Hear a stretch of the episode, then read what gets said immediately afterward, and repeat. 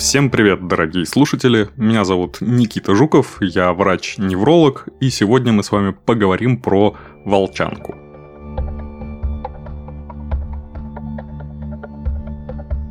Интересное заболевание с не менее интересным названием, за которым охотился Доктор Хаус из одноименного сериала. И даже, кажется, пару раз все-таки нашел. Итак, системная красная волчанка. Это полное название болезни, а сама отсылка к волкам берет свое начало где-то в средневековье, когда высыпание на груди у пациентов с волчанкой сравнили со следами от укусов волка. Это, конечно, достаточно странно, и бурная фантазия средневековья может не совсем совпадать с нашей, но что имеем, то имеем.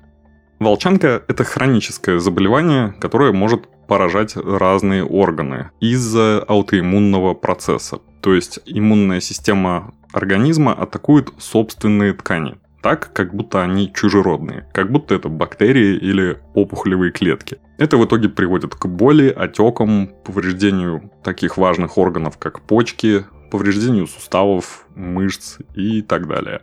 Причин волчанки, конечно, до сих пор толком не установлены. Похоже, что есть какой-то генетический компонент, то есть, если у родственников была волчанка, то риск заболевания будет выше. Но в то же время считается, что серьезную роль играют и факторы окружающей среды. А вот какие именно, увы, до сих пор непонятно.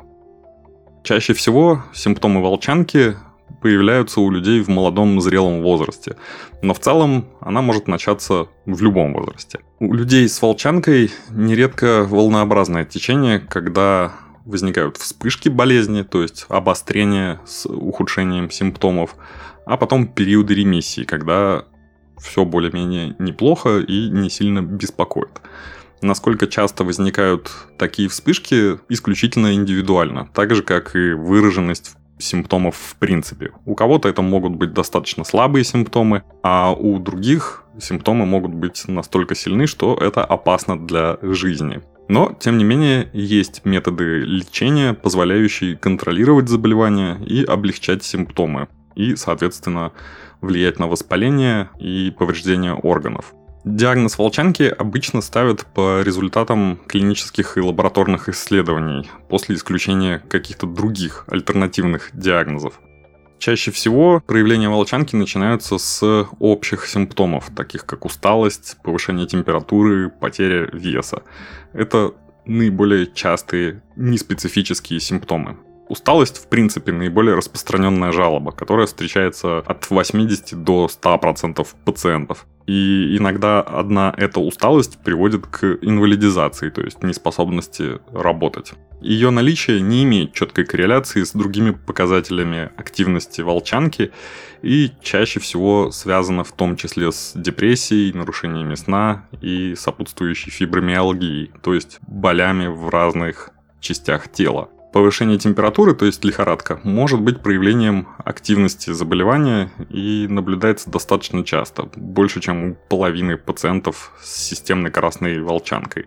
Но в практике достаточно трудно отличить лихорадку, связанную со вспышкой волчанки, от каких-то других причин лихорадки, вроде инфекции или реакции на лекарства, или даже злокачественной опухоли. И считается, что в целом клинически не существует каких-то специальных э, специфических признаков, позволяющих окончательно отличить лихорадку волчаночного генеза от лихорадки, вызванной другими причинами. Миалгия нередко встречается у пациентов с волчанкой, и это, по сути, боли в мышцах. И мышечная слабость, но прям тяжелая мышечная слабость возникает достаточно редко. А вот изменения веса нередко наблюдаются у подобных пациентов. Они могут быть связаны как с заболеванием, так и, увы, с его лечением. Чаще всего потеря веса происходит до постановки диагноза красной волчанки. Это может быть связано со снижением аппетита или заболеваниями желудочно-кишечного тракта, которые тоже могут быть ассоциированы с волчанкой. В 1950 году американский врач Филипп Шолтер Хенч удостоился Нобелевской премии по медицине за открытие, касающееся гормонов коры надпочечников, их структуры и биологических эффектов. К этой награде его привела работа над созданием препарата, способного лечить ревматоидный артрит. Сегодня этот препарат известен как кортизон. Кортизон – это глюкокортикоидный гормон, выделенный из коры надпочечников. Предметом изучения Филиппа Хенча как раз и была возможность использования глюкокортикоидов для лечения ревматоидного артрита. Он отметил, что при использовании этого гормона у больных ревматоидным артритом в период желтухи или на фоне беременности наблюдаются положительные изменения. В середине 30-х годов группой ученых было изолировано 6 адренокортикотропных веществ А, В, С, Д и F – среди которых наиболее высокой активностью обладала субстанция Е. Стимулом для создания лекарственных глюкокортикоидных препаратов явилась Вторая мировая война, когда возникли опасения, что немецкие летчики могут подниматься на более высокую высоту, а следовательно иметь очень большие преимущества перед американскими летчиками, если перед взлетом им делались инъекции адренокортикотропных экстрактов. В 1948 году в США было синтезировано достаточное количество субстанции Е, которая в настоящее время известна как кортизон. В современной медицине кортизон также применяется при лечении волчанки. Множество других современных препаратов, появившихся благодаря развитию медицины, можно найти у спонсора нашего подкаста – сервиса аптека.ру – зайдите на сайт или скачайте приложение. Благодаря аптека.ру можно сделать быстрый заказ нужного лекарства и других аптечных товаров для себя или своих близких из других городов. Заказывать можно прямо на сайте аптека.ру а купить заказанный товар в любой аптеке-партнере, находящейся возле дома, работы или другой точки города, которая вам удобна. А специально для наших слушателей аптека.ру предлагает промокод здоровье на скидку 10% на первый заказ. Ссылка и промокод в описании подкаста. Первоначальный диагноз системной красной волчанки зависит от характеров, собственно, проявления у конкретного пациента и исключения других возможных э, диагнозов. Учитывая разнообразность клинических проявлений. Есть пациенты, у которых совокупность проявлений и сопутствующих лабораторных исследований подтверждающих диагноз, делают диагностику относительно простой. Однако у многих других пациентов с какими-то единичными жалобами или редкими проявлениями болезни представляют большую диагностическую проблему.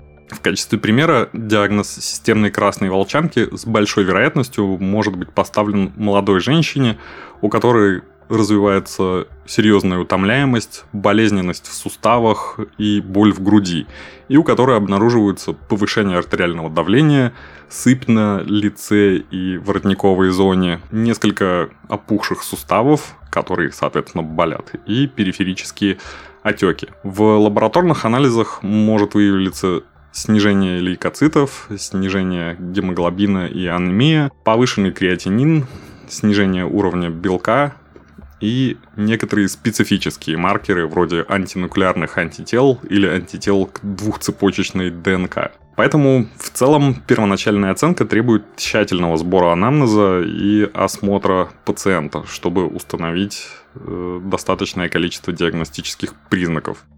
Прогноз. Системная красная волчанка может иметь разнообразное клиническое течение. От относительно доброкачественного до быстро прогрессирующей болезни с молниеносной недостаточностью органов и последующей смертью. Пятилетняя выживаемость при системной красной волчанке резко возросла с середины 20 века с приблизительно 40% до более чем 90%, и это связано с множеством факторов. В первую очередь включая более широкое распознавание заболевания с помощью более чувствительных лабораторных методов, соответственно, более раннюю диагностику и раннее начало лечения, включая лечение более легких случаев, которые раньше оставались либо вообще незамеченными, либо лечились, когда это уже была поздняя стадия. Таким образом, системная красная волчанка хоть и достаточно редкое заболевание, если смотреть на всю популяцию людей, но довольно серьезное и хитрое. Диагностировать его не так-то просто, а лечение может тоже вредить пациенту, как и в случае лечения онкологических заболеваний.